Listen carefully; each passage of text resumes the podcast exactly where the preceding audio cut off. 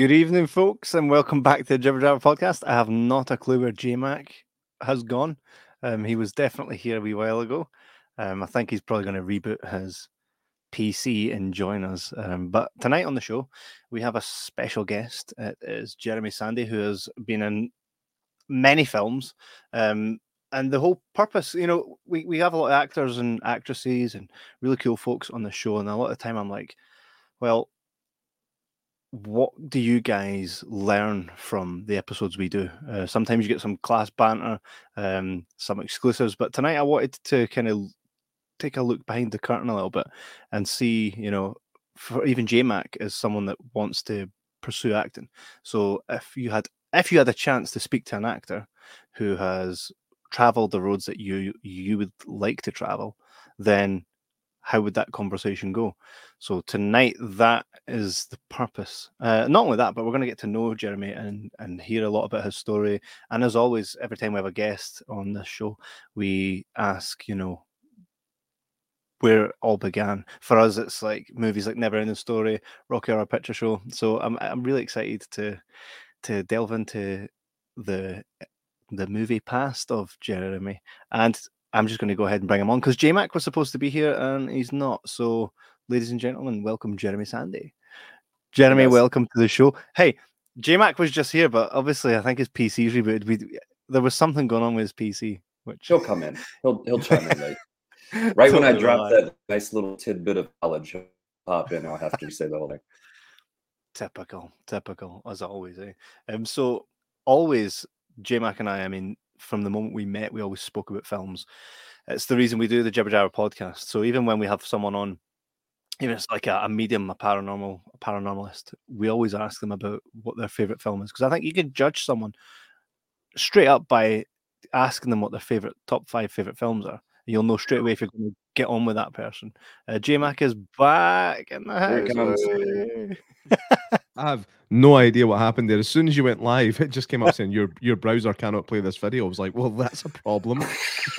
so, so, I had to do a full shutdown restart, but it seems okay now. Oh hey, um, wow, class. Yeah. So apologies for that. How are you no, doing, Jeremy? You all right? I'm good. Yeah, I'm great. yeah, I was uh, I was just getting to ask Jeremy there what his favorite films. So I know I know it's very hard because people ask me all the time, "What's your favorite film?" And you can't answer that. If you love films, you can't answer that. If you love music, you can't have a favorite song. Yeah, yeah. But if you well, and it it it changes also. Like it, yeah, the, what you like younger and then your life experiences, you you kind of like look things differently. Yeah, Totally. Well, if I was to rephrase the question, I would say you're going to a desert island that does have a TV, a couple of pina coladas, and a hammock, right? So you're going to okay. get some peace and quiet to watch five films. You can only take five Blu-rays with you. What Blu-rays are you taking? I'm taking Raiders of the Lost Ark. What? Uh-huh. Die Hard. Hmm. Castaway. Interesting. so survival manual. uh, Reservoir Dogs. Oh, nice. And The Shining. Oh, excellent! Excellent. So that that was a good choice in movies. That's mm-hmm. I, I, you you've you've thought about this before though. There's no way no. you just came up with that right no, now. Yeah, yeah, that was no. that's too good. That was too good. Anytime I, think... I, try and think of it, I just the, the, the things I come out with tend to be the first things that come to mind. It's like, oh, the room with Tommy Wiseau, hundred percent, one of the best oh, movies ever made. Absolutely, absolutely. but can I watch it? Like I could, I could sit down and watch Raiders like right now and get the same feeling that I did when I was eight yeah. years old watching it. You know. Ah. Yeah, yes. I had um I had more of an affinity for the Temple of Doom. That was the one that I grew Mate, up. That was my favorite. Yeah, I came yeah, I came to uh, Raiders and the Last Crusade like way later on. Um, right. But uh, yeah, those those are definitely better than Temple of Doom. I've had this, well, um, there's there's moments in Temple of Doom that are great. Yeah, yeah.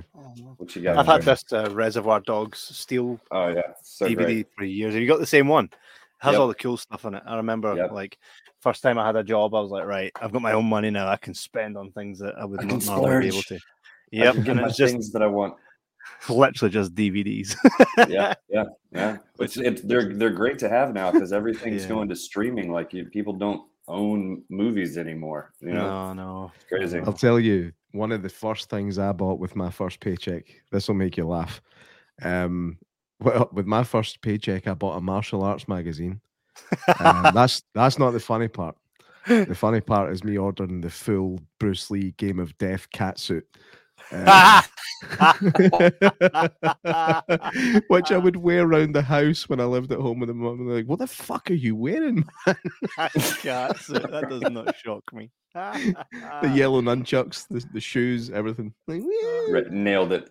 Yeah, Nailed and it. I had to I had to order it by mail order check. I had to pay for it by check. This wow. was a long time ago. A long ass fucking time ago. Um, was it was it actually in the back of the magazine? Was it one of those send this to here? Like you like rip it off and like fill it out, send it in. Yeah. Yeah, it was yeah. right next to the ad for men with big things wanted for very above board cinema. that was but, that was when you decided that you wanted to be an actor. Absolutely, absolutely. And I, I, finally got my shot, but we just had to make our own movie to do that. So we, I didn't manage to do it. Didn't manage to do it the way you did it. You your IMDb is very, very varied in regards to mm-hmm. the roles that you you had. You seem to have done. It looks like almost everything. Um, mm, when you go through the list, um, like obviously you're you're an actor. You've you've appeared in in movies. Uh, you, have also got credit as yeah. Thanks for explaining that one, John. Um, what an actor is, um, and uh, I, I seen Grip. I seen additional crew. I need to dive into that one a little bit. Um, and uh, stunt coordinator, stunts. There's the, the the list seemed pretty much endless. When did you start your your path towards doing what you do in the film industry?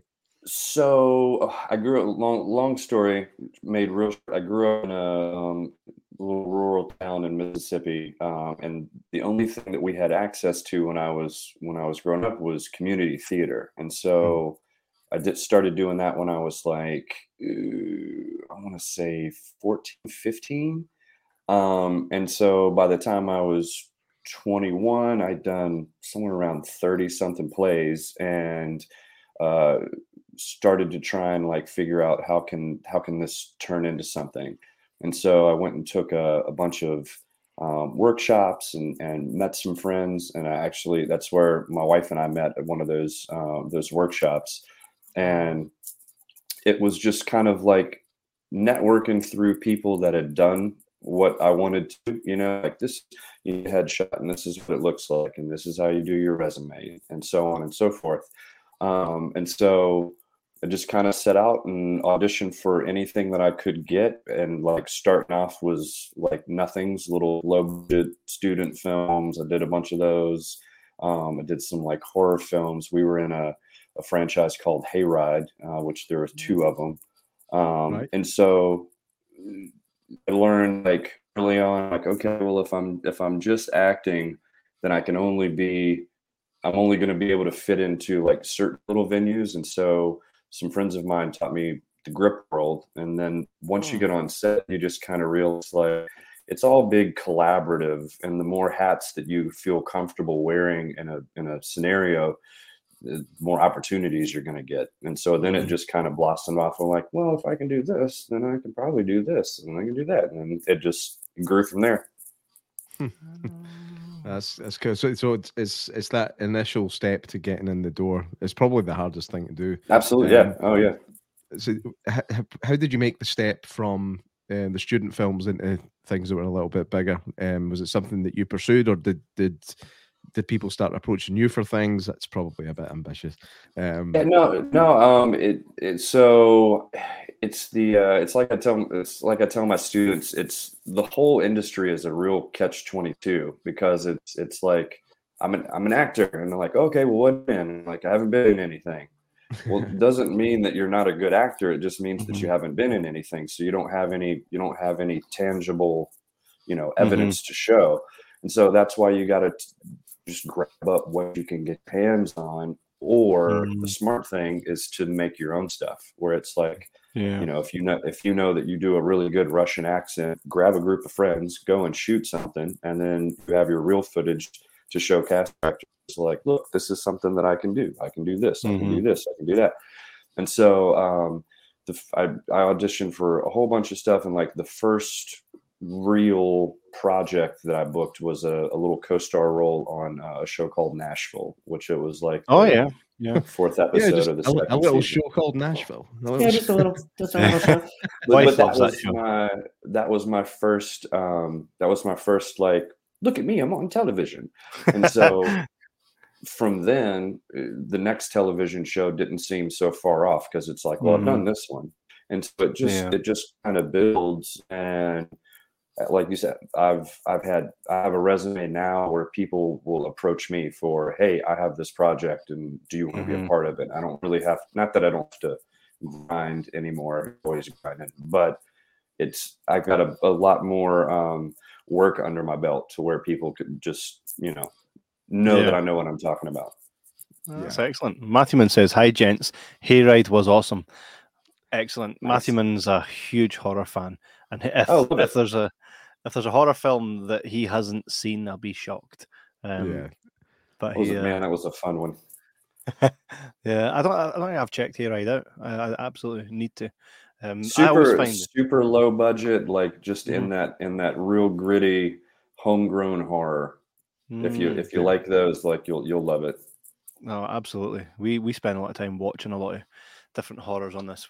Some of it is absolute crazy, but I do love when a group of people get together with an idea, whether it's bizarre or not, and yeah. they just execute it. Because either way, it's it's, it's entertaining. And I yeah. suppose if you can, if you can let I, someone I've started having, I've started having so much more fun watching small independent movies. Mm-hmm. As opposed to big Hollywood blockbusters at this point, because when mm-hmm. it's small, independent, eh, like ultra low budget, people make exactly what they set out to make. They don't make right. what somebody yeah. sitting in an office tells them they have to make to tick some boxes. Um, yep. And you end up with a much more, I think, honest piece of work. I mean, it, sure. it, could end up it could end up being complete trash, but I think you end up with what the what they've set out to make. And uh, well, because it's they have to they have to stretch the collaborative. Like you don't have mm-hmm. you don't have the money to throw at problems. You've got to fix it mm-hmm. in a more tangible way. And so it's like it it it to, truly it leads most of the time to, in my opinion, a better product. You have the moments where it's like, oh God, if they'd have just had the money for some CGI, it would have been like epic. But as a as a creative, I appreciate movies on a different level than some people watching a movie. Where you know you'll mm-hmm. you'll watch something and somebody's like, "Oh, it wasn't that good," and it's like, "Do you understand what it took to get this like this little mm-hmm. product out?" Just the fact mm-hmm. that somebody made a movie and completed it in my book is like rough. Yeah. I, I know what it takes to make the whole process. Yeah, yeah. I mean, we, we made a, a, little short film, just a, I think it's it's 14 minutes long, I think, and mm-hmm. it took us basically a year to get from from kind of beginning. And it had already been written for us. It was written by a an award winning writer over here in Scotland, and we became friendly with him through doing this podcast. And he said, "Here, here's a script. Go make that." We were like, "Okay, then," and uh, so we made it it took a year, but it, it does give you a perspective of how much work actually goes mm-hmm. into mm-hmm. pulling an entire film together. I mean, that's just a short, but for right. a, a right. feature, it must be absolutely bananas. Yeah, um, yeah, yeah. Last last night, actually, I was on stage um, doing a Q and A, hosting a Q and A for Dick Dynamite, which is a independently made film here in Scotland. It's crazy, crazy good. Um, not a porno. You might not. No, no, no, not a porno. it's like uh, it's like it's like it's like a homage to Schwarzenegger way back when he okay. used to oh, okay. break down doors, and it's, all, it's, it's like set in World War Two. It's brilliant, but what what I felt the energy in that room is that it was the last time it was going to be screened before it now heads off to streaming services, um, and obviously the full cast and crew were there. Um, but in that room, there was a real feeling of like this is it like it's been done. We got to the the finish line, and everybody that was involved was there. Uh, a lot of people that had wanted to see the film was there, so it was a packed out theater, um, and there was just a hell of an energy to the point when the film finished. Everybody's standing up, and you can't hear because everybody's clapping. And I think when even if even if your movie sucked, which this didn't, I think that brotherhood of making a film and getting it to the end and everybody enjoying it. I think mm-hmm. that itself probably I mean that that's something you don't hear a lot of actors and actors actors and actresses talking about at a high level. I think it's more the independent because it feels mm-hmm. like they've been in the trenches together. Would you agree with that? Absolutely. Yeah, well cuz most of your most of your high high level actors they come and they work there a couple of days and mm. they're off to the they're not a part of the the yeah. process you know not mm. not that what they do is is any less diminished but it's it's not like an indie thing where like um yeah. I did a I did a movie a couple years back called uh, Night of the Falling Stars, mm-hmm. um, and I was number five on the call sheet, so I had a, a strong supporting role. But I was also gaffing it, which is lighting. yeah. So I was I was a, a, key a key position in the crew, and I was also a key position in the cast. Like yeah. you want to talk about just your brain going every which way but loose. It was wild, wild. I can imagine. Uh, what's the cra- what's the, the, the the most ridiculous thing you've had to do as a member of a team making a movie? Like what's like something on unexpected? Which, on which side? Either side. Any side, side, cast side. Um let's see. most unexpected. Uh, well, Deepwater Horizon was absolutely insane. Um, mm. You know, I played one of the eleven guys that got killed on the rig, and so Peter Berg and all them, they the they built a nine like nine tenths scale oil rig. And so mm. we we literally went and worked on an oil rig for three months over the summer doing, you know, they mm. had the big mud blowouts and all like doing some of my stunts on that one at the time. That was probably the craziest like what am I doing? What, what, where am I? Like, this is insane. I've never been so dirty in my life. Like, it was, it was wild. and it was just hot summers down in New Orleans. Like, I think one day it got into like the hundreds, and we're walking around in these um, fireproof suits. I still have yeah. one in my closet. Um, uh. Yeah, but just it, that was insane. Um, crew side, oof, it's it's it's so much hard work. It's hard to explain, which is why when people go like, "I really didn't like," I'm like, do you understand the amount of manual labor that went into mm-hmm. making this thing that you just dismissed? Um, yeah, doing grip work, man. I, have done some crazy things. Uh, you, you know what a condor is? It's mm-hmm. like a, mm. it's a huge, huge scissor lift um, being up in one of those the first time was probably the most terrifying experience. I was like, wait, you guys just hang out this bucket, move lights around? Okay. and so I'm, I'm sitting with this, uh, I'm sitting with this group called Bernie and, uh, we're up there for probably, I don't know, three or four hours. And like, they're steadily shooting the scenes down below us. And I was like, Bernie, what, I got to pee. what, what do you do? And he just kind of hands me a bottle. It's like, oh, all right, this is this is what making movies is about. Uh, okay, cool, cool. yeah, that's why they call it a grip, buddy. You got yeah, dude. You got. Got an image here of um. This is a still here from Deepwater Horizon. You can see Jeremy there with yeah. Mark Wahlberg. Um, I, I imagine you get it. yeah, yeah, yeah. I mean, well, that was not too far away. Um, yeah. what was it like? Obviously, working on a film like like you say you, you got into film you've done a couple of the you know the student stuff and then you're on film set and you've got the likes of Mark Wahlberg.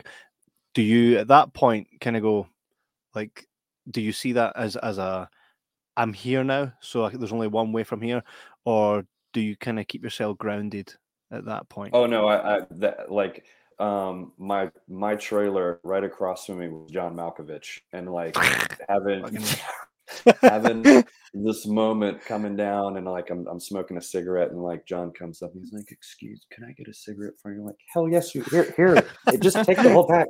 Just take it. It's great. But like the whole time I just thought I was like, oh fuck, they're gonna find I don't know if I can say that. Um, no, of course you can. Of you can say whatever okay, you want. Great. Love it. No, it's like, oh, oh, fuck, they're gonna find out that I don't know what I'm doing. I'm gonna get fired. Like this is imposter syndrome. Is, yeah, abs- oh, extreme imposter syndrome. We but have every, that like abundance. everybody was just super cool. It was the most organized. I mean, it was if I remember correctly, I think it was like a hundred and sixty million dollar budget. Like it was mm. insane. They shot for somewhere around like nine months. It was ridiculous. Yeah, and like being a part, you know, at that point, I didn't live in New Orleans. I was still living in Mississippi. So like I was down here in a in a hotel for three solid months, just having a ball, and it's like this is this is insane. This is absolutely insane. I don't know um, how I got here. I really don't. Tell, tell, us, tell us how you got there. I mean, the, the process of getting into Deepwater Horizon. So funny enough, um, I I got an auction for for the show, and I think at that time they called it the Long Night, um, and it was it was just a a, a basic um, little like one line scene really where I was I was reading something about like get to the boats and send it in. Like every single guy that I knew got an audition for it, and lo and behold, like I book it, and my agent's like setting up everything, and they're like, uh, they're gonna need you for for twelve weeks, and I was like, what? Why? Why do I need? I got like one line. Like I don't understand. And then I found out that they were booking me to play one of the core guys, and um, it was cra- it was it was insane, crazy, like uh, life changing. Honestly, honestly. Wow. So that yeah. was kind of like where you you thought you were going in for something quite small, and it actually turns out that they wanted a lot more of you. That must have yeah. felt good. Oh, it did. It, I mean, it really did. Yeah. No, yeah. like because that was you know when she's going you twelve weeks. I'm just I'm like me? me for 12 weeks? This is confusing. I don't I don't understand why it's gonna take Peter Berg 12 weeks to get one line. Like, whoa, what? And we yeah, we shot so much because so Adam was um, Adams was what you call a roustabout uh, or mm. um, a, a, a deckhand, and so if you have like you have the pipe, like he was one of the three guys like literally around the pipe, and so. Mm there was so much uh, action went on on the drill floor and, and the drill shack and, and right in that area that Pete just wanted us working all of the time. So mm-hmm. they're shooting John Mal, Kurt Russell, uh, Ethan Suplee, who else? Um, Mark Wahlberg, all those guys. They're shooting them in the drill shack. Well, on a couple of the reverses, you can see guys out on the drill floor working. So there were mm. days that we literally joined in and mocked a fucking deck for 12 hours. I, I, lost so much weight that summer. It was insane. insane. I remember, I remember seeing them talking about that when they were working on The Office. It's like a lot of them for, for like when they're doing the interviews, like the one to ones with the window behind them, and you can see the rest of them in the background. It said it was like working in an office because we'd be sitting there for eight or ten hours a day just pretending to type. We were all playing solitaire for eight hours a day, just yeah, yeah. and you're doing that on a much more physical level. Yeah. Uh, so funny, funny story um, with that one. I can tell. So we uh, we we get down there. I want to say that I started filming like late April, early May, and so it was it was kind of creepy. Like in New Orleans, it's always hot. It's just fucking hot. And it's very uh, humid as well, isn't it? New Orleans, so humid, like so humid. You walk out to check the mail and you sweat. Like it's it's insane. Um, I do that, um, but it's just because I'm really unfit and fat. uh, I, I, feel Sorry, I, I mean beautiful and brave. Sorry. You, the thing is, he doesn't even leave his house to check his mail. We're in Scotland. yeah, we have, we have, little little letter boxes in our doors that just come straight into the, the hallway. It's amazing. but so it was like it was just getting hot, and like I go to set, and for for like the first week or two, like we would go, they would put us in our wardrobe, we'd wait around the trailer. We might go on set and shoot for like an hour or two, and then they would release us. And I'm sitting here going like, this is this is it. This is all that. Yeah, I can do this shit all day long. Well, so one day we're we're sitting there, we shoot a little bit. They're they're teaching us like how to how to dope pipe and do a couple of things. Because um, the next day we're gonna we're gonna start getting on the drill.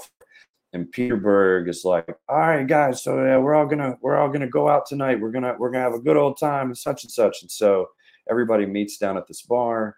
I mean, we're out till probably three, four o'clock in the morning, drinking beers, having a good. And I'm like, I got a 12 o'clock call time. We ain't gonna do shit. I'll be fine. That next day, we worked overtime. And like when I say that we were just piss ass hung over, like uh, sweating out booze. It's like this dude, this dude exactly what he was doing because he wanted us to look like we worked off on an oil rig, and we all just were dying that day. It was, it was. I've, I've never felt so bad on a movie set. Uh, so I was mean, was going was going out for for drinks like a, a, kind of normal thing that you guys would do on on the regular. Like we, we all think in the as normal citizens of the world that you only have a party once the thing's finished once you wrap. Oh no, like nah, like we everybody kind of like on on that one the crew and everybody is so big. It's like and they shoot for so long. You know, that's the whole thing. It's like you um working crew is is different than acting. Like acting, we we don't. I say this in like the most uh, the utmost respect. Like a lot of times we're not working as hard as the crew is. Like they really yeah. tend, um, especially on a show of that caliber, they really tend to like cater to us, um, mm-hmm. which is which is nice. But so we get a little a lot more free time. Like as far as crew guys go, you know, you have a 6 a.m. call time. You're there at 5:30. You work until 6:30 or 7, and you're driving home. Like you really don't have a lot of time to hang out. That's why yeah. we always tend to do like a big party at the end. But yeah, there was mm-hmm. definitely a camaraderie because we were just all just staying in a hotel, and we wouldn't we wouldn't work every day of the week. Like there was a couple weeks I might work a Monday, Tuesday, and then not come back until Friday. So Wednesday, Thursday, it's like, you guys want to go get a beer? We'll go do something. So yeah, mm-hmm. I mean, yeah. uh, P- Peter Berg. Um, actually, I, I, really love Peter Berg. Um, yeah. like great actor. I mean, just Copland, and obviously a great oh, director yeah. as well. How how was he to to work with? Oh, it was insane, insane. Like in the in the in the best way. Like just watching his brain work around that set was crazy. Um, mm-hmm. And I, I just um, his attention to detail, like I said, he he put us up there. We basically went through like what I called like roughneck boot camp, where like for a week, literally just familiarized ourselves with like what our job would be, like the equipment that we worked on the job. They had a ton of consultants um, like that actually work on the oil rig. I got to meet people that were on, like were actually on the Deepwater um, Horizon when it happened, wow. like Caleb Holloway, and so talking with these guys, like it was probably the most organic that I that I think you could have gotten. It wasn't just it was like here's an like we're gonna go like they paid an extreme amount of detail to this thing down to the the props like it was I can't. I, my words are not going to adequately describe it, but like the the amount of detail, like looking through where like the barracks are and like the engine room and all the stuff. It's insane what an art department can do when they have like an actual budget. You know? Yeah, yeah. you know, I can imagine. I can only um, imagine. yeah. Michael Comiskey here asks, "Did you play any golf with Marky Mark?" Thank Marky you, Mark. Mark. Jesus. No, I didn't play any golf with the old Marky Mark. I haven't played. I haven't played the old golf in quite a while. My rotary cuffs are not what they used to be. Uh, probably I, because I of golf. I played golf when I was younger a wee bit. Thought it was great. Went out with my wife's dad. Turns out I'm pish at golf. I'm, I'm great at the drive. I'm great at the putt, but it's the short mm. game that gives me the problem. Where it's just like I'm like, yes, I'm on the green, but I'm t- I'm like, oh god, nope, nope, nope. Well, I'm great at the drive to the course and the drive home from the course. From the course. Any time spent on there. I'm gonna have to. I'm gonna have to use that one. That's a good one. I have this co- complete inconsistency with golf. Like I can go, I could walk out on at the first tee and hit an absolute screamer, like 280 up to 300, and then the rest of my game, because I've started confident, the rest of my game is shit because I get cocky. Yeah. Um. So that's what happened. That's on a good day. On a bad day, I just hit no good shots. So it's uh yeah, but it's, it's such a frustrating game. But it's it's so nice just to get out and walk around for five miles and hit a ball with a stick. when we were younger, that was the that was the way that you could drink. You could go out to the, the course yeah. with your cooler of beer and just walk around and drink. It was like we didn't give a fuck about what our game was. From like, yeah, yeah, let me go look for my balls. It's like, hey guys, it's like, hey guys, got a new personal best. I hit a 285. Right, right. Yes. my, my uh, dad's a great fisher, and that's because a fisher. You go, aye, you go to the water, you cast the reel, you put it down, Just wait. Yeah, that's all. That's all you can do. Patience. So what do you What do you mean this isn't a sport? yeah, yeah. Just teaches patience. That's all. Uh, no, it's, it's it's something else, isn't it? Um, so you, as a kid, did you decide right? I want to be an actor, or is it because you said there that it kind of was the thing that you had done? So it's like I, I'd imagine if my mum sent me to Taekwondo, uh, it would just be a natural thing that okay, I'll become a black belt. But for yourself, did you did you watch Raiders of the Lost Ark and go, do you know what? That's my path. Was it was yeah, it that? I mean, uh, so without getting like too crazy, like detailed, my um my parents got divorced at a real young, like when I was at a real young age, and so like um I had a younger brother. I was just always the entertainer, you know. Mm-hmm. Um, but then I also watched a lot of movies, and it was like, you know, Indiana Jones. He's just this normal little professor that um, dons his hat and goes off exploring and he saves the girl and does all the stuff. It was like the perfect hero's journey, you know, mm-hmm. where like that's what that's what I want to be when I grow up. And uh, I just did what I could do with the opportunities that I had where I was growing up in Mississippi. It's like, uh, and that's the cool thing about now with technology. You can be anywhere and audition for projects. It you know it helps if you're in an area where there's film things going because you have much more access to the community and things like that nature. But back when I was a kid or a young adult, like if you weren't in LA or New York, you weren't going to do anything, you know. Mm-hmm. And like now, if if you have if you have access to people that shoot movies, like you can go and make a movie wherever. Mm-hmm. Yeah. So it's a v- you know, very different world now. I mean, the, the, the technology has come so far that you can actually get filmmaking equipment for what you could almost class as affordable prices. No, yeah, um, absolutely. Like, like we we use the the Blackmagic cinema cameras, and for mm-hmm. entry level cameras, those are fantastic. We just uh, we just shot a, a, horror film on two Blackmagic pockets uh, back in January, and like um, sitting here watching the edit with my uh, director friend Mike Mayall, and it looks beautiful. It's beautiful footage, and it wasn't. Mm-hmm. I, I, we so we um, we were everybody's sitting around. We had the strike going on. Like let's let's uh let's shoot something, and so we mm-hmm. all got together and. I think we had like the core crew on this horror film was like five people. Um, I think we have eight cast members all together, and we shot a feature in 46 days, I think it was. Wow. Yeah. It was insane. It was and, insane. So, did you say that was during the strike? Mm-hmm. Mm-hmm. What What's the, the, the rules with that? Is it just that you can't work for studios during that time? Like you can Correct. just make your own stuff? Oh yeah. If you're if you're not if you're not using a SAG agreement or anything like that, like you have you have nothing to worry about. That's the strike is is just specifically for you can't work for studios unless they get an right. internal agreement. Yeah. Yeah. If ah, you're if, if you guys just want to go down the road and shoot something, we can shoot something all day long. nice. Is that is that your real accent coming out? no, that's the people that I grew up with. yeah. You ain't from around here, is you? Yeah.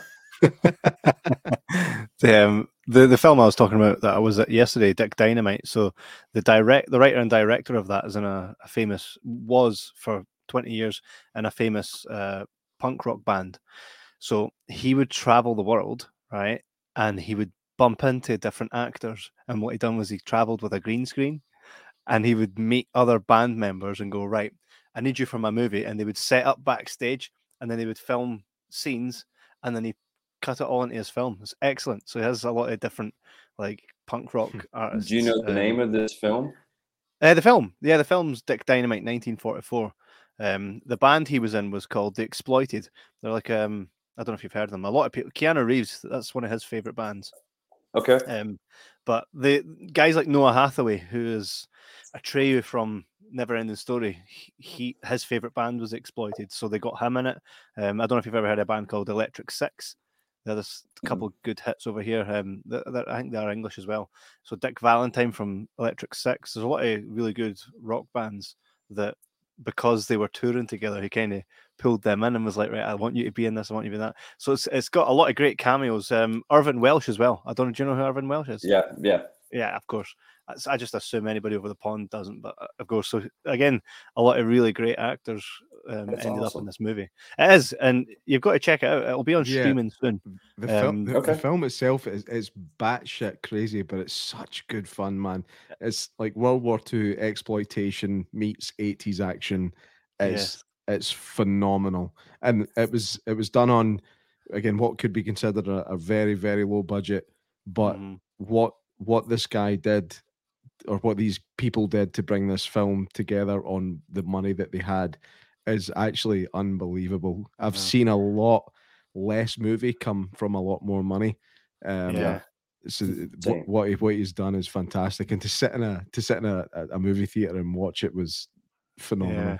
And you know, um, as well, he actually he was like, right, I want to, these kills when we're killing these Nazis. I want to uh, I want to see kills on the screen I've never seen before. There's literally a point where uh, Dick Dynamite punches a guy and he he gets impaled by like the wing of a jet, right? And then he walks up and he takes the propeller, snaps it off, and just uses the propeller to cut the guy's head off. it's crazy, but crazy fucking good. but there's a uh, there's a one that came out ooh, a couple of months ago and I'm trying to remember the name of it. It was like Sis. Sis oh, Sisu. Uh, Sisu. Sisu. That's yeah. what my, uh, I was talking to. They were like, "So what was it?" I was like, "It's it's John Wick's grandfather in World War II." Like that's the best way that I could explain it. But uh, yeah, that one had some kills that I was just like, "This is genius. This is like oh, Tarantino direct a, a, John Wick film. Like it was mm-hmm. great." It, it was the like it, throwing a landmine at a Nazi's face. You know, you, you're never going to get more creative than that. No, yes. Until you watch Dick Dynamite. Until you watch. I'm gonna have to check this out. I'm gonna have to check. I will. Out. I'll see. I'll see uh, Steed and see if he can get, sort it with a screener.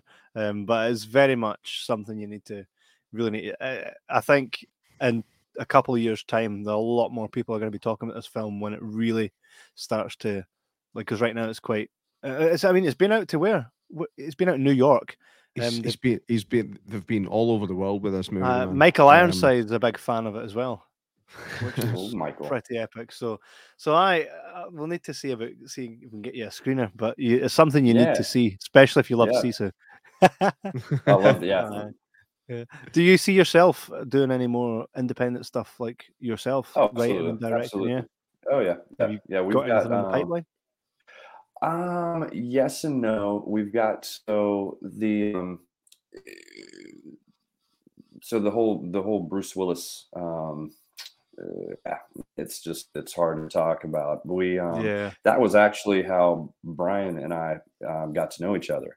Yeah. So just uh, about six years ago, um, started off on this crazy idea that was like, okay, they're ready to do another Die Hard. I'm I'm going I'm going for it because mm-hmm. at that point my career had just steadily been going, and it's like, mm-hmm. why not? Somebody's going to have to do it. I'm going to try. Yeah. And so, uh, long story short, I ended up getting a chance to work on two Bruce Willis features before he retired, and mm. some friends that also worked on the shows. We've kind of got a, a, short that we're wanting to put together. That's kind of a like thanks for mm-hmm. everything bruce so hopefully trying to get that knocked out sometime in november um and then amazing. yeah uh, it's a it's a really good it's a really good script written by the director for hayride actually um, oh, excellent. Terron Parsons, yeah, yeah, coming full circle, and that's mm. and that's the other thing. Um, like to backtrack what we were talking about, people trying to get into the industry. The thing is, is like when when you get in and you're you're starting out so is a lot of other people but yeah as you are growing so is a lot of other people and so this cool little thing happens where you might set off on this path and start headlong and then all of a sudden you bump into somebody that you worked with 10 years ago and it's like hey mm-hmm. dude what have you been up to oh i've been doing this yeah. so it's mm-hmm. it, when I first started off, I felt like really, really alone. And then I realized like it's such a huge community that's constantly yeah. changing, you know, and you, you just, you keep knocking on doors because you never know which one's going to actually open. Mm-hmm. Yeah. I tend to just boot the door down and then apologize and try and yeah, fix it from the Kevin, inside. Kevin, Kevin's, Kevin's, like a Kevin's like a very aggressive Jehovah's Witness at this point. Uh, funny you should mention that. My wife and I were both raised Jehovah's Witnesses. Oh, wow, true wow. story. This is that's, that's, that's where I get this I do. I make a joke, and somebody goes, "Well, actually, this, this is what makes this podcast magical." By the way, by the way, there was once we were um, we were involved in a project, and oh, don't please don't please I don't. I, I, it, I, will right? need to stop listening. we were involved in a project, right? And on a Zoom call with a few industry people, shall we say, we were like, um, okay, right. So JMac's coming into the call quite late. I was already on it. JMac pops in, and there's a man there, and he's got long hair, beard, right? He's he's does really well. He's from the states, um, works with a high profile, lot of high profile people, and J Mac comes in and he's like, "Oh hi, hi, nice to meet you, whatever your name is, right?" And the guy goes, "Oh hi, JMac, oh yeah." I'm looking a bit shaggy here. I got the beard and the long hair. And J Mac goes, It could be worse. You could end up looking like Michael Moore, right? And then everybody just went, He's like, What? And then the our, our friend on the call went, "Oh yes, uh, yes, J Mac, that's his best friend." he literally is like, he literally is the guy. He's his right hand man, right? Is it? Is it what over? are the chances? Is it, is it, it over? over. Thank you. I can't listen anymore. It makes my asshole do this every time you talk about it. But you do it all the time. Clive Russell. We were doing a Q and A. You know Clive Russell, Game of Thrones. Um, yeah, he, played the Blackfish. Blackfish. Yeah, he's yep. a great actor. Been in many, many films. Um, well, we were st- we are sitting on stage doing a Q and A with Clive Russell, and Clive Russell has worked on a show in the UK called Coronation Street. I don't know if you're familiar with it, but it's it's, it's like it's like uh, Days of Our Lives, okay. and it's been okay. it's been on forever. And they were talking about the budget of Dick Dynamite, and J Mac's like, "Yeah, well, think about it. It's like 45 was it 400 grand or something yeah, seven, 70 70,000 pounds so about what 85 or 80,000 dollars roughly to right. make one half hour episode of this trash. and he said he said and that's fucking shit and Clive's like yeah, no it's not I Clive was in, was in. the, thing, the thing is I Everything. knew that I knew that like at, at, one point in my mind, I knew that Clive Russell had spent time on Coronation Street, but in that moment when I was sitting with him on stage, it didn't. It wasn't yeah. there. I've I only have so much hard drive space, and I need to. I really need to defrag it. it's yeah. just getting bad. Same. Same. You gotta, you gotta like every couple of years, you gotta wipe this bitch clean and start over. Yeah, no, absolutely. No. In fact, I mean, if you don't mind, I mean, uh, uh, if you don't mind talking about it a little bit, um, you're you were brought up uh, as a in a Jehovah's Witness family. Were mm-hmm. you part of that as well? Um, with the oh, whole uh, door knocking and things like that. Are, are you yeah, still the whole door knocking? that's that's yeah. all I can call it. I'm not. I don't, I don't have inside knowledge. um, yeah, so when is that something? Is that something that you've moved on from? Or, or... Yes. Yeah. Yeah. My wife right. and I both. Yeah. Yeah. Right. Um, I, I, did... I, really, um, I really, I really contribute a lot of my um, uh, ballsiness to that because it's like imagine, imagine being a, a, young child going to go knock on a door and tell people like, you need this religion. It's gonna fit. You know, it it yeah. really just had no fear of talking to anybody because of how I was raised. It's like I'm, I'll go toe to toe with you. What do you got? Is, so is, is it something you look back on with fondness? Ooh, are we? Hold on, let me switch to alcohol. Uh... Sorry, we don't we don't have to, man. I, I just I, no, I'm, no, no, I'm, no, I'm, I'm interested by the, the whole thing. It's it's uh, it's one of those things where like my own my own personal experience, my own personal experience in this world uh, is wrapped up in a lot more religious trauma than it is religious relief. And Mm. Okay. see it out there in the world where it's like if if you have your beliefs and they work for you, Yeah. great. But I see people doing this force feed thing, and that's when I just like Yeah. all up. Uh, I can't do that. Yeah, vegan. But I do have. oh, you're a, ve- I bet Yeah. you're a vegan as well. You kidding me, boy? Hey, you No, no. I eat the meats. That- I'm gonna get that on a t-shirt. I eats the Yeah. meats. I eat the meats. I- uh, th- Sick. there are some crazy diets out there in this acting world, and I just cannot get down with them. I always love getting that email. They were like, "Do you have dietary restrictions?" No, not at all. It's like, yeah, I, I won't eat when I'm hanging upside down. Other than that, I'm fine. I'll try it. I'll try it. Wow. no. Um, ah, so the Excuse me.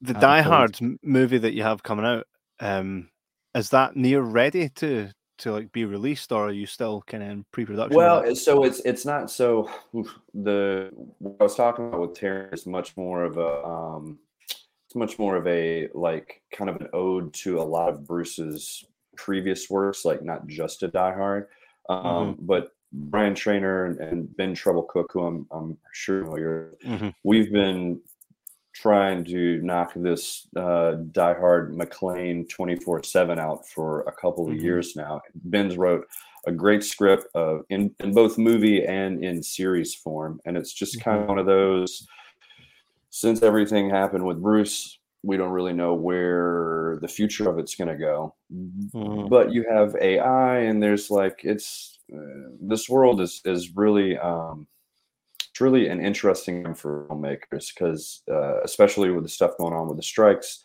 they're fighting Mhm. against AI, but computers have, have made filmmaking such an interesting realm where it's like, what's your imagination? Because we can make it. So Yeah. to say where that is in the realm of possibility, I, I don't know. It's still out there. We're still looking. We're still hunting. We'll see. Mhm. I'm, I'm still, I'm, I'm just waiting on the next Bruce Lee movie. Mm, mm. yeah. Uh, Well, I mean, he'll he'll be back. That's in in some vein somewhere. Mm. yeah, I think I think they actually they, they tried it uh, probably 10, 12 years ago. They, uh, I think it was a Japanese commercial for a whiskey or something. Mm. Um, and they they did the. It, this was more. It, it wasn't so much. It wasn't as good as it is now. The Right. The oh, whole- it's it's um, scary but- now. it was still fucking good for its time and but I think it was around the time that Tron Legacy came out uh, Okay. because they did they did it with Jeff Bridges they, they de-aged him it was it's pretty bad looking at it now compared compared to what they what they can do but they did this thing with uh, Bruce Lee just in, wear, wearing a suit in a hotel room chilling out with a glass of this whiskey and it, it got me excited for where things might go but there's also the kind of weird moral side of it you know and Mm. it's like at, at some point are we just going to get a movie full of dead people you know Yeah. and it. Yeah. and a bit of me wants to see it another bit of me goes it's so fucking disrespectful well, it's it, it is, and it's but the other part of that is like how slippery of a slope are we going to get on? Where it you know there used to be there used to be a, a progression. You know, as an Mm. artist, you had you had a, a window that you worked on. That's um, the whole thing with that. I'll just I'll use that as an example. The whole thing with Die Hard was Die Hard was supposed to be a Frank Sinatra film, but Frank had gotten too old, Mhm. and so they Mhm. repackaged it up and they shot it up, and Bruce Willis got it. It was everybody else. So it was like Frank had his career. Here we go. Now it's like if Frank wanted to, Frank could sell his likeness and make movies well after he was no longer here. It's like, so what are we going to do? Are we just going to we're we just going to stop with introducing new talent and we're just going to make Mhm. movies with Schwarzenegger and Stallone for the next 30 years? Like, please please there, Stallone is definitely going to try. Like that guy is not going anywhere anytime soon. No, and, and the thing about Stallone is he's he's far he's very far from a one trick pony. He actually Absolutely. is a phenomenal actor if you give him the right stuff. Mm-hmm. Yeah, yeah. Um, and writer. Like he's a he's a great storyteller. Yeah, mm-hmm. yeah, yeah, absolutely. Okay um, I don't know. Uh, I, had something else I was going to ask you. Um, I, yeah, it's actually something I just wanted to say because this is a, a movie podcast and stuff. Uh, Matthew Perry. Uh, um, uh, uh, I just want to say that that's fucking sad. Um, yes. Kevin Absolutely. had that prepared. Kevin, I didn't even know you had that prepared. Um, so, um, but yeah, th- that guy was he, he was always there. You know, he was always there. He was uh, he was the the comfort food that is friends. and uh, sure. and a great movie with Bruce Willis, the whole nine yards. Yeah, the whole nine, yards. yards. Yeah, fucking yeah. excellent. Yeah, yeah um, and he was a personality. He was uh, he had his he had his demons, but it seemed it seemed like he was kind of getting past them, and then all of a sudden it's it's it's it's pulled away, and mm. it, I mm. think it happens too often. Um, yeah, in everyday yeah. life, but it seems to be happening a lot, kind of with with celebrities and yeah. people in the film industry, and you just, mm. yeah, it's it's painful. It's painful.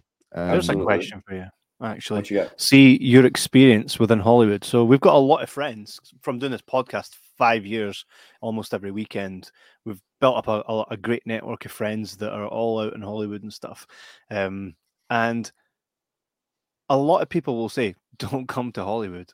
like if you can make it outside of Hollywood, do that because uh, there's like a lot of bad stuff or whatnot. But has anybody seen the stuff going on with Britney Spears? I mean, is there, is is that a thing out there? Like, because we we as just normal citizens are watching Britney Spears and going, "That's not Britney Spears." Like, right? Is, but it is, is. Is it though? But it is. It is. I mean, is it? You, it is. Yeah. You got to think like, um, how do I how do I segue into this without going too crazy? Because uh, I told I told Brian I was like, we won't go down the rabbit hole. We will not go down the rabbit hole. I refuse to go down the rabbit hole. He's probably Damn. he's probably sending me a message right now like, don't go down the rabbit hole. Don't do it. he, um, he never said that to me about a, a rabbit hole. Enemy, no, no.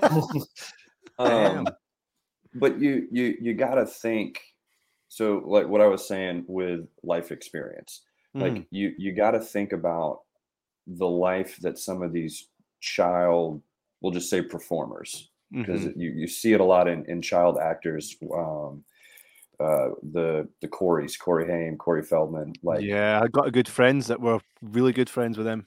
Yeah, the the life that they live is something that normal people could never fathom. Of course, of course. you just could never fathom.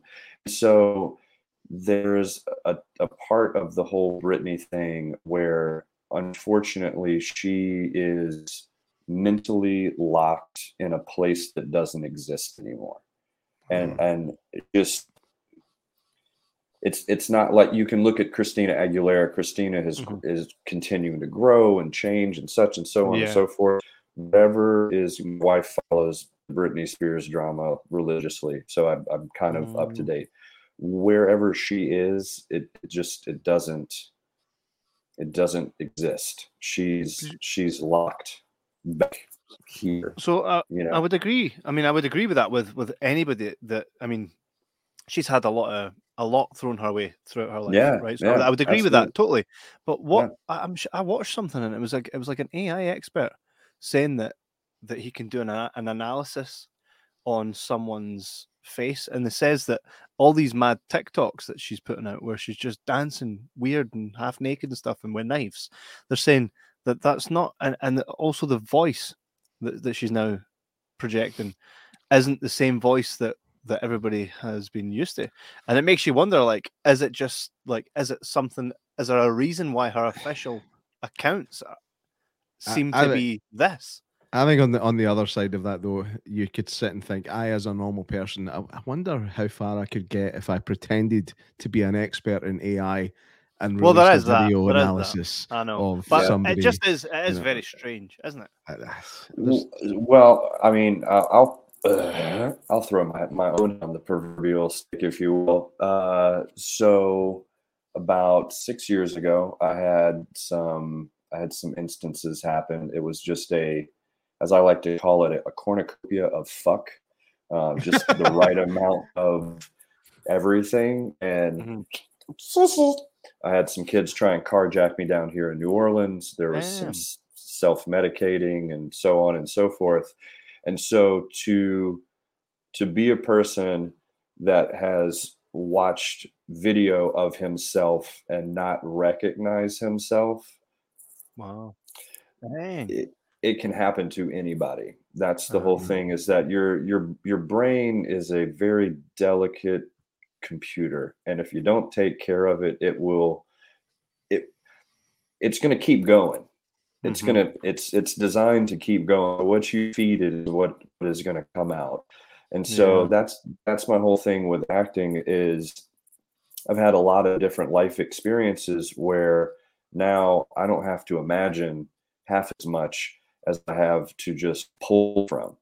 And so right. when I see these stories, it's it breaks my heart because it's like, mm-hmm. oh, I know exactly where you're at. Like, yeah, you're you're on precipice. I got it. You gotta yeah. gotta rein it on back. Come on. Yeah. That's what. And, so I'll show you. I'll show you real quick. So here's my. Oh, nice. It's my Roy tattoo. As Brian ah. says, Roy stays in the box. Yeah. yeah. nice. Keep Roy in the box. Yeah. That's excellent.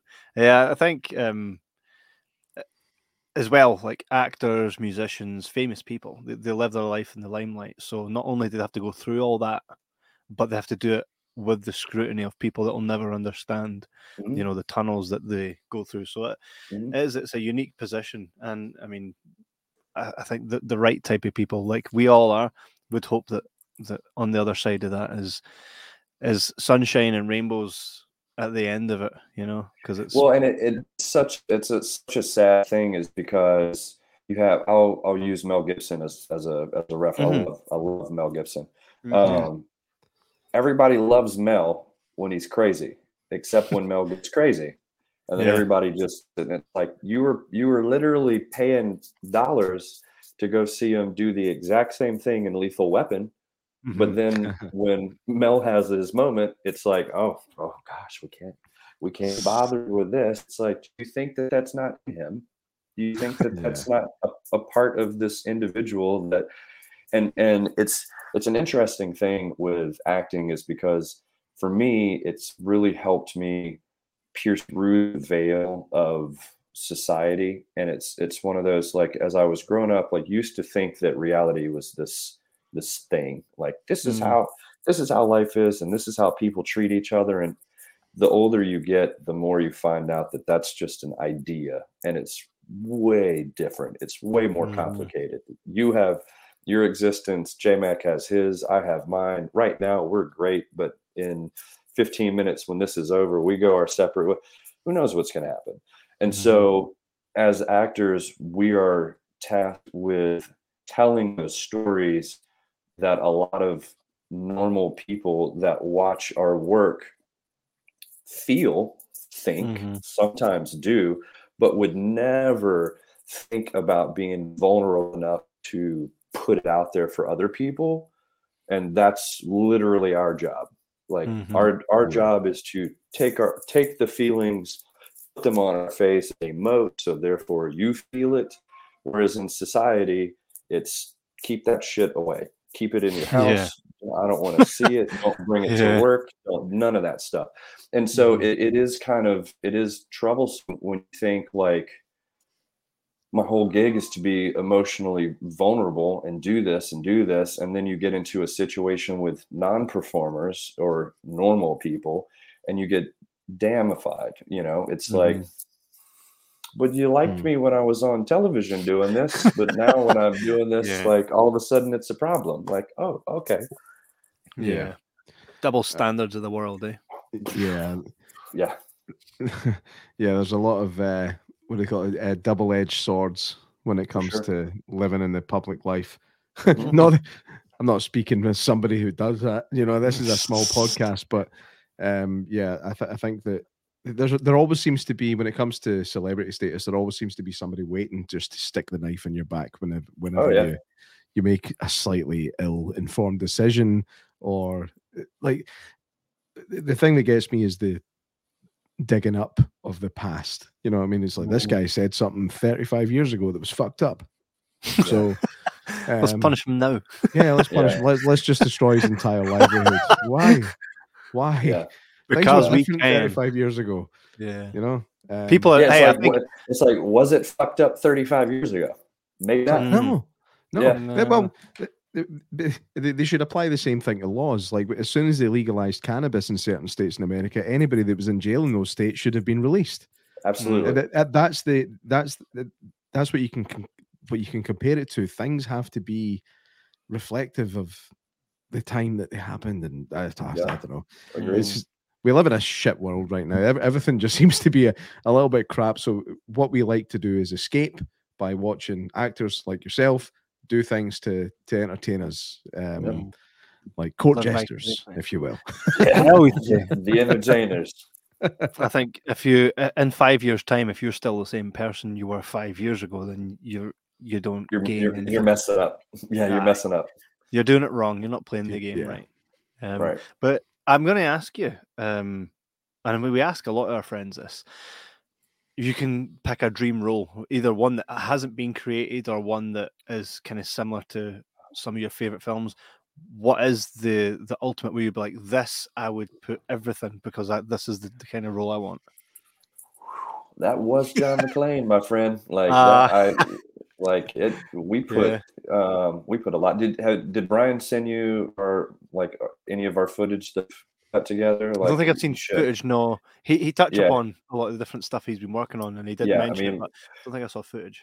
When I say full tilt, I was full yeah. tilt. Like you can, yeah, you can just go on Google and type in my name and Bruce Willis, and there's like a, a Centerfire um, article. I think there's a movie hole, like a couple other people, and it's like beyond a shadow of a doubt you could see exactly what we were going for. Yeah. It was yeah, it's it was it was that was my baby. Holy it was shit. like I put everything in it. What? Yeah, um, I'm going to bring it up, but uh, ah, yeah. So you had, and you've you've even managed to pull off the the young John McClane, which, yeah, by dude. the way, everybody forgets that like Bruce Willis had hair.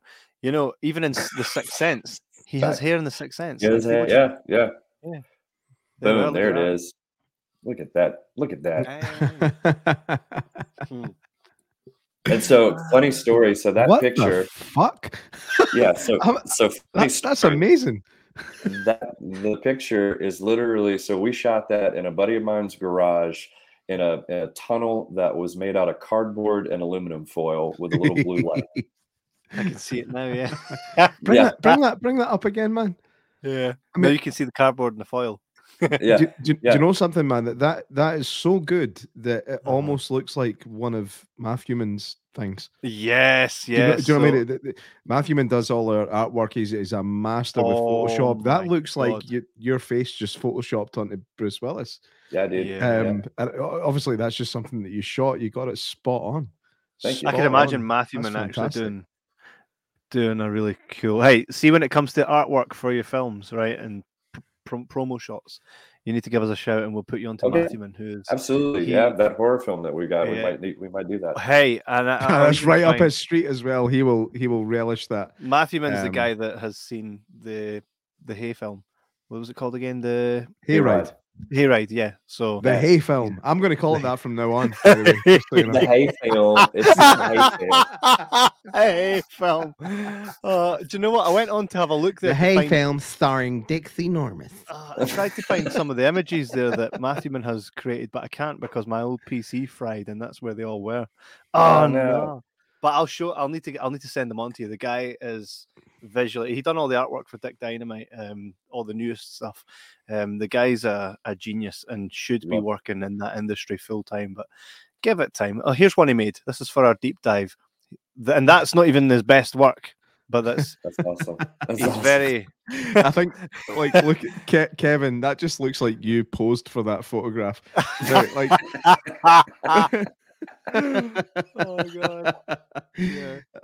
Um, did you have um? Is Eric Barkey uh, is he involved in your project? He the the stand-in. I would I would love for him to be. I would love to play with the doctors. Yeah, I've talked. He would I've love that. Script to him. Yeah, I've sent the yeah. script to him. I've talked to him. It, I think it's just going to come down to a question of if if he can travel because I think he lives in Maryland, if I'm not mistaken. That's right. Yeah, right, yeah, yeah, right. yeah. So it would just be mm-hmm. a, can you get here? But yeah, I was Eric's awesome dude, man. Yeah. We uh, we we kicked it a lot on those two films. Like great guy. Yeah, great. Yeah, he was cool, man. I loved it. Love talking to Eric. Yeah, his story yeah. is insane, dude. Insane. I know, and right? Just a, a prime example of like just keep going. You don't mm-hmm. ever know. My, my favorite Absolutely. part of his story was when like he showed up to like he flew he flew to a certain location to to do something, and then his agent uh, or some somebody to do with the studio I, I can't remember. Basically, somebody hadn't showed up, so he was like, "Well, should I just go home?" And he was like, "You know, fuck it, I'm just going to show up to the studio," and he did, and that's what got him into that realm. Um, yeah. he, he just took it upon himself to go. You know what? Fuck it. What can I lose? What, yeah. I think it's, it's, it's, a big step to make. Is the the what, what do I have to lose? Do I have nothing to lose? No, I might lose all self respect, but fuck it. I'm, I'm gonna go. What you got, man? Well, it, it's it's one of those things. Like a, um, it's this world is is literally whatever you want it to be. Like, mm-hmm. and and that's what's so interesting is that we have so many different people that it's it's um, it's where life gets confusing. Where it's like, okay, so are we are we here? Am I a house in a city, or are we on a planet in a solar system? or are we mm. just chemicals or are we spirit individual it's whatever realm of thought you want to subscribe to if you can make it make sense and so the only thing we all in common is we get one shot at this bad boy and mm-hmm. it's like if if you feel as though the opportunity is right on the other side of that door you're the only person keeping you from going to knock on it and i have mm-hmm. i've had some crazy ideas that have worked out and I've had some crazy ideas that I look back and go, oh, this little, I might have wanted to tone that one down a little bit, but uh, I learned my lesson. that's the that's what Brian's like. He's just clapping right now. yes. No, yeah, I, I can. You you just you you go for what you want, you know, and if it's if it's if it's supposed to work out, it'll work out. Mm-hmm. That's that's no, the way I look at it. I totally, I totally subscribe to that, and I agree with it. And even in my own life, in JMac, we're living proof of that. We started a podcast based on conversations we would have at work. We were chatting away at work about films, and people would stop and listen to us talking. So we we cost that, that company so much money in wages, and then I eventually sued them as well, so we cost them even more. oh, yeah. Hey, don't bring we into that one. That was all you, motherfucker. no, it was. Hear this? It was. It was like the. To, so for, for context, the, the company we were all working away, and this was like a day before Christmas. And what happened was everybody got called into the office. It's like the boss is on his way back to America. Uh, you just don't have a job. And oh, I see how you've been working for the last month. None of you are getting paid. Happy Christmas. So, like, die hard ass shot straight to a lawyer and was like, motherfucker. And um, yeah, we sued. We sued that bitch. so, see, wow. but what what I have, what I have uh, is foresight and I could see that coming. So I left that company five weeks before it happened. He's a bitch ass. He was scared. Right? Yeah, like everybody, everybody that stayed on was called a warrior. It's like thank you for believing in us. Five weeks later, wow, um, wow. So uh, uh, yeah, I wasn't on the whole legal um, suing train, but um, uh, I, it was a it was a bad time, a bad time. But uh, anyway, Kevin and I are still friends, and and uh, this this podcast life a... life just keeps going and th- this podcast ah. keeps going. By the way you are in a very small um what, what could i call it? A, a niche of um what i'm trying to say is the last time my computer fucked up when we were going to do a podcast was when i was talking when we were going to talk to billy bob thornton. That was the last time that happened and it just happened to you as well. So you're in a little club you're in the i'll take a i'll take a billy bob thornton that guy's a rock star. yeah, he genuinely is. Um, i have got one more question here from Matthew, and I'll do that before I let you go. He truly, here we go. He asks, What is it like working with Van Damme and Lundgren on Soldier Scott Adkins? Oh man, that was that was so. Um, so the funny Be story. Be truthful. Be truthful. No, no, no, no, no, no. So the funny story. We've also met one, Van Damme. So that was uh that was oof, that was a long time ago. That was the first legit movie set that I got on. Um, and so my my roommate at the time, um, we were in the gym. I can't remember how we found out, but somebody somebody sent me message screen like, "Oh, look, Universal Soldiers is casting for soldiers. Send your pictures in." So we went and like you know posted up in the in the mirrors. We had like our hair was pretty cut short and whatnot. We sent it in and we're trying to figure out you know like, oh, how to do this. So we sent our stuff in, heard back. We both got cast. Um, drove down to Baton Rouge. They shaved our heads. They put us up in it's like you know army costumes or whatnot, and we walk into the factory.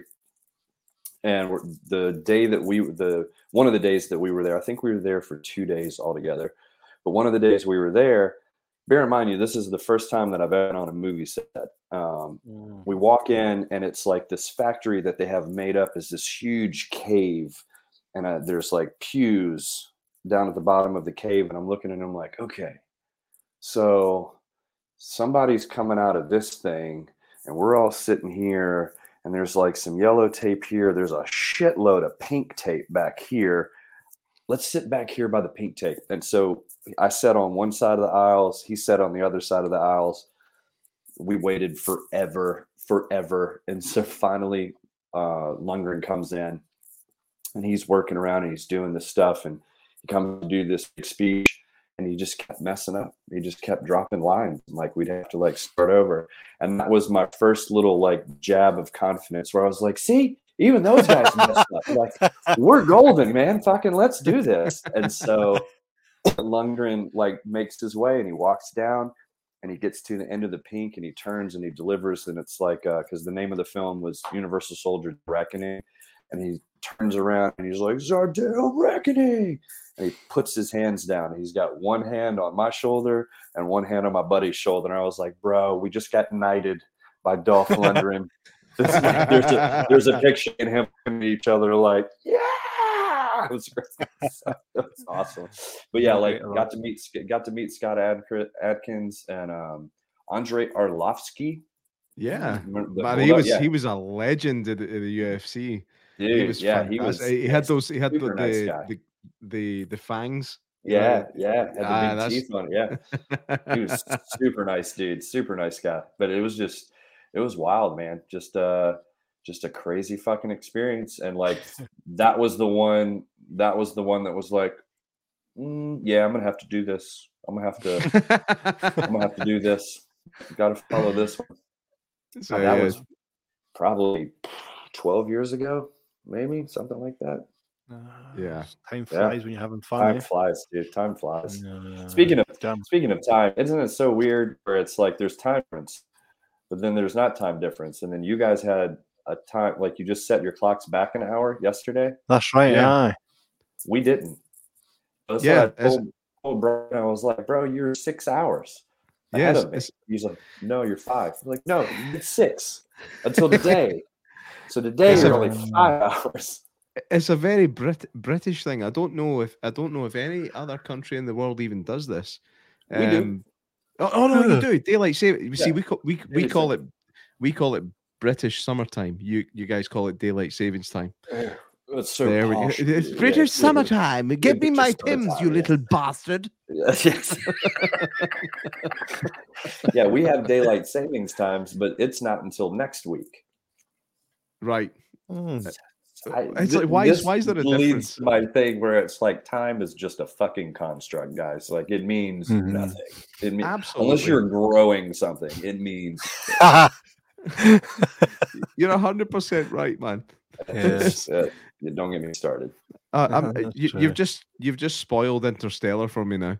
I can't watch Interstellar again. Just well, and it, it, it's it's facts like especially being on um, especially being on a movie set where I've been on a movie set at two o'clock in the morning and it looks like ten o'clock in the morning.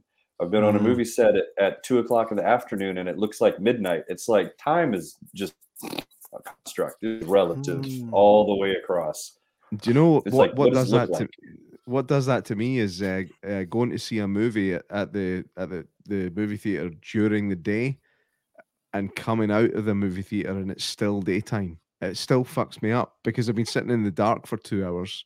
Oh I yeah, yeah. In my mind, it has to be dark when I leave, Yeah. and I, if I leave it and it, the sun's still out, I just feel like I've I've, I got had a I got in real trouble one time. Uh, we were working on this show, and it's like the reason that they'll do it is so like say we have a house and we need to shoot a day a daytime scene. Well, as you start in the morning, sun is over here, and the sun moves during out the day, so it's going to change the shadowing in the house. Mhm.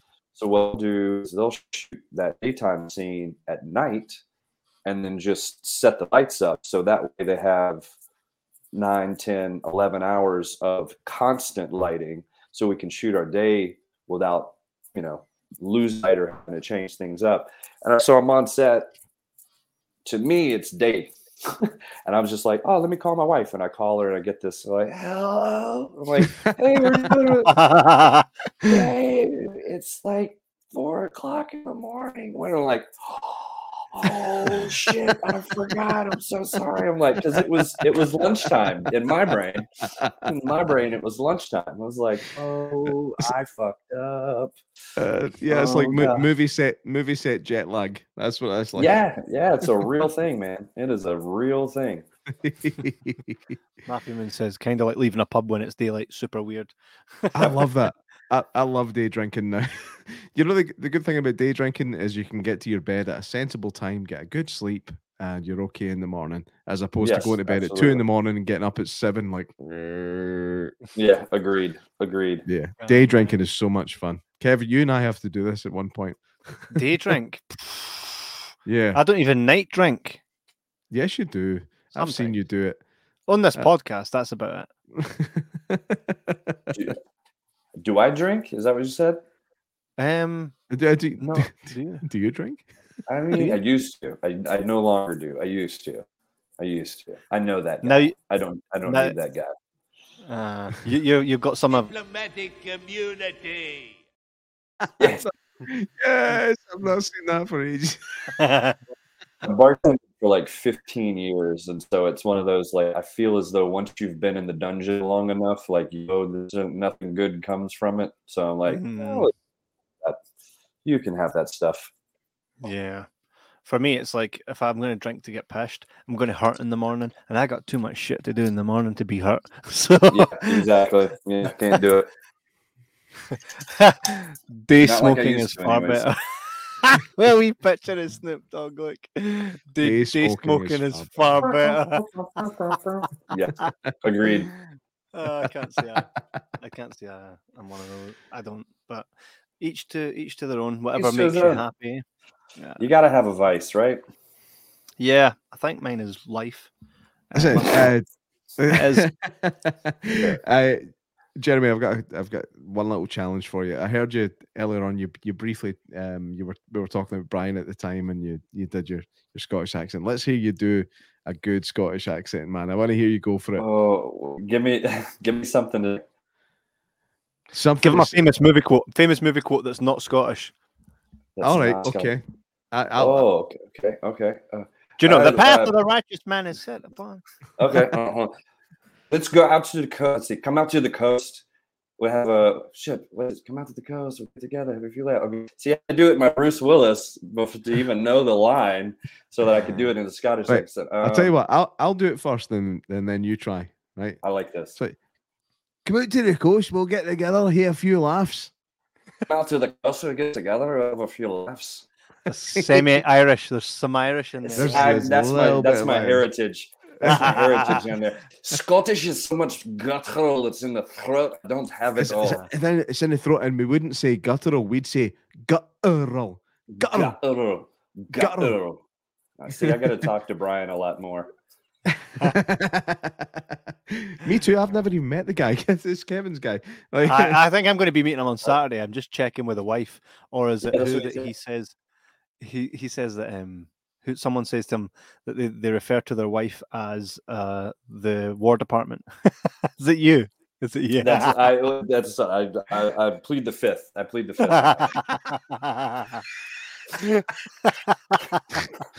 I, I know So not she- what you speak of. So she's watching. Shut the fuck up. She's watching.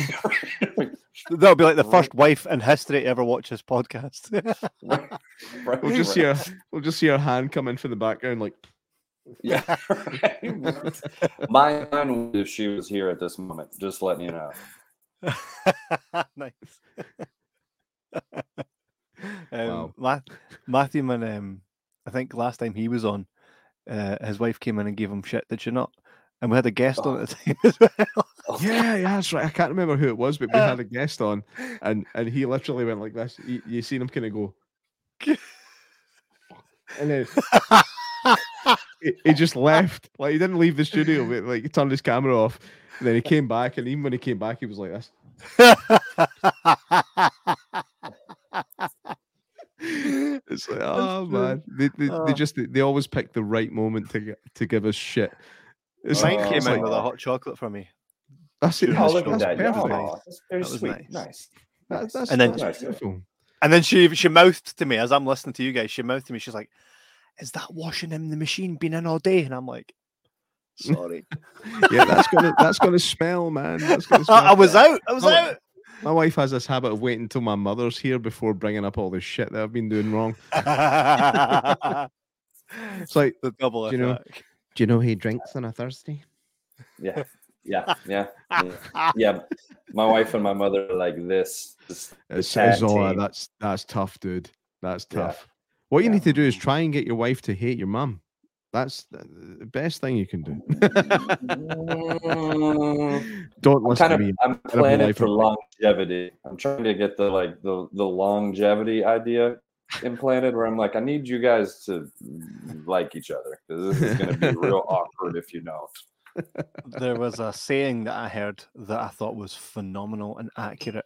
And it's like, oh no, this coffee's been sitting here for ages. It's colder than a mother in law's embrace. oh, it's like, oh, that's It would be for me.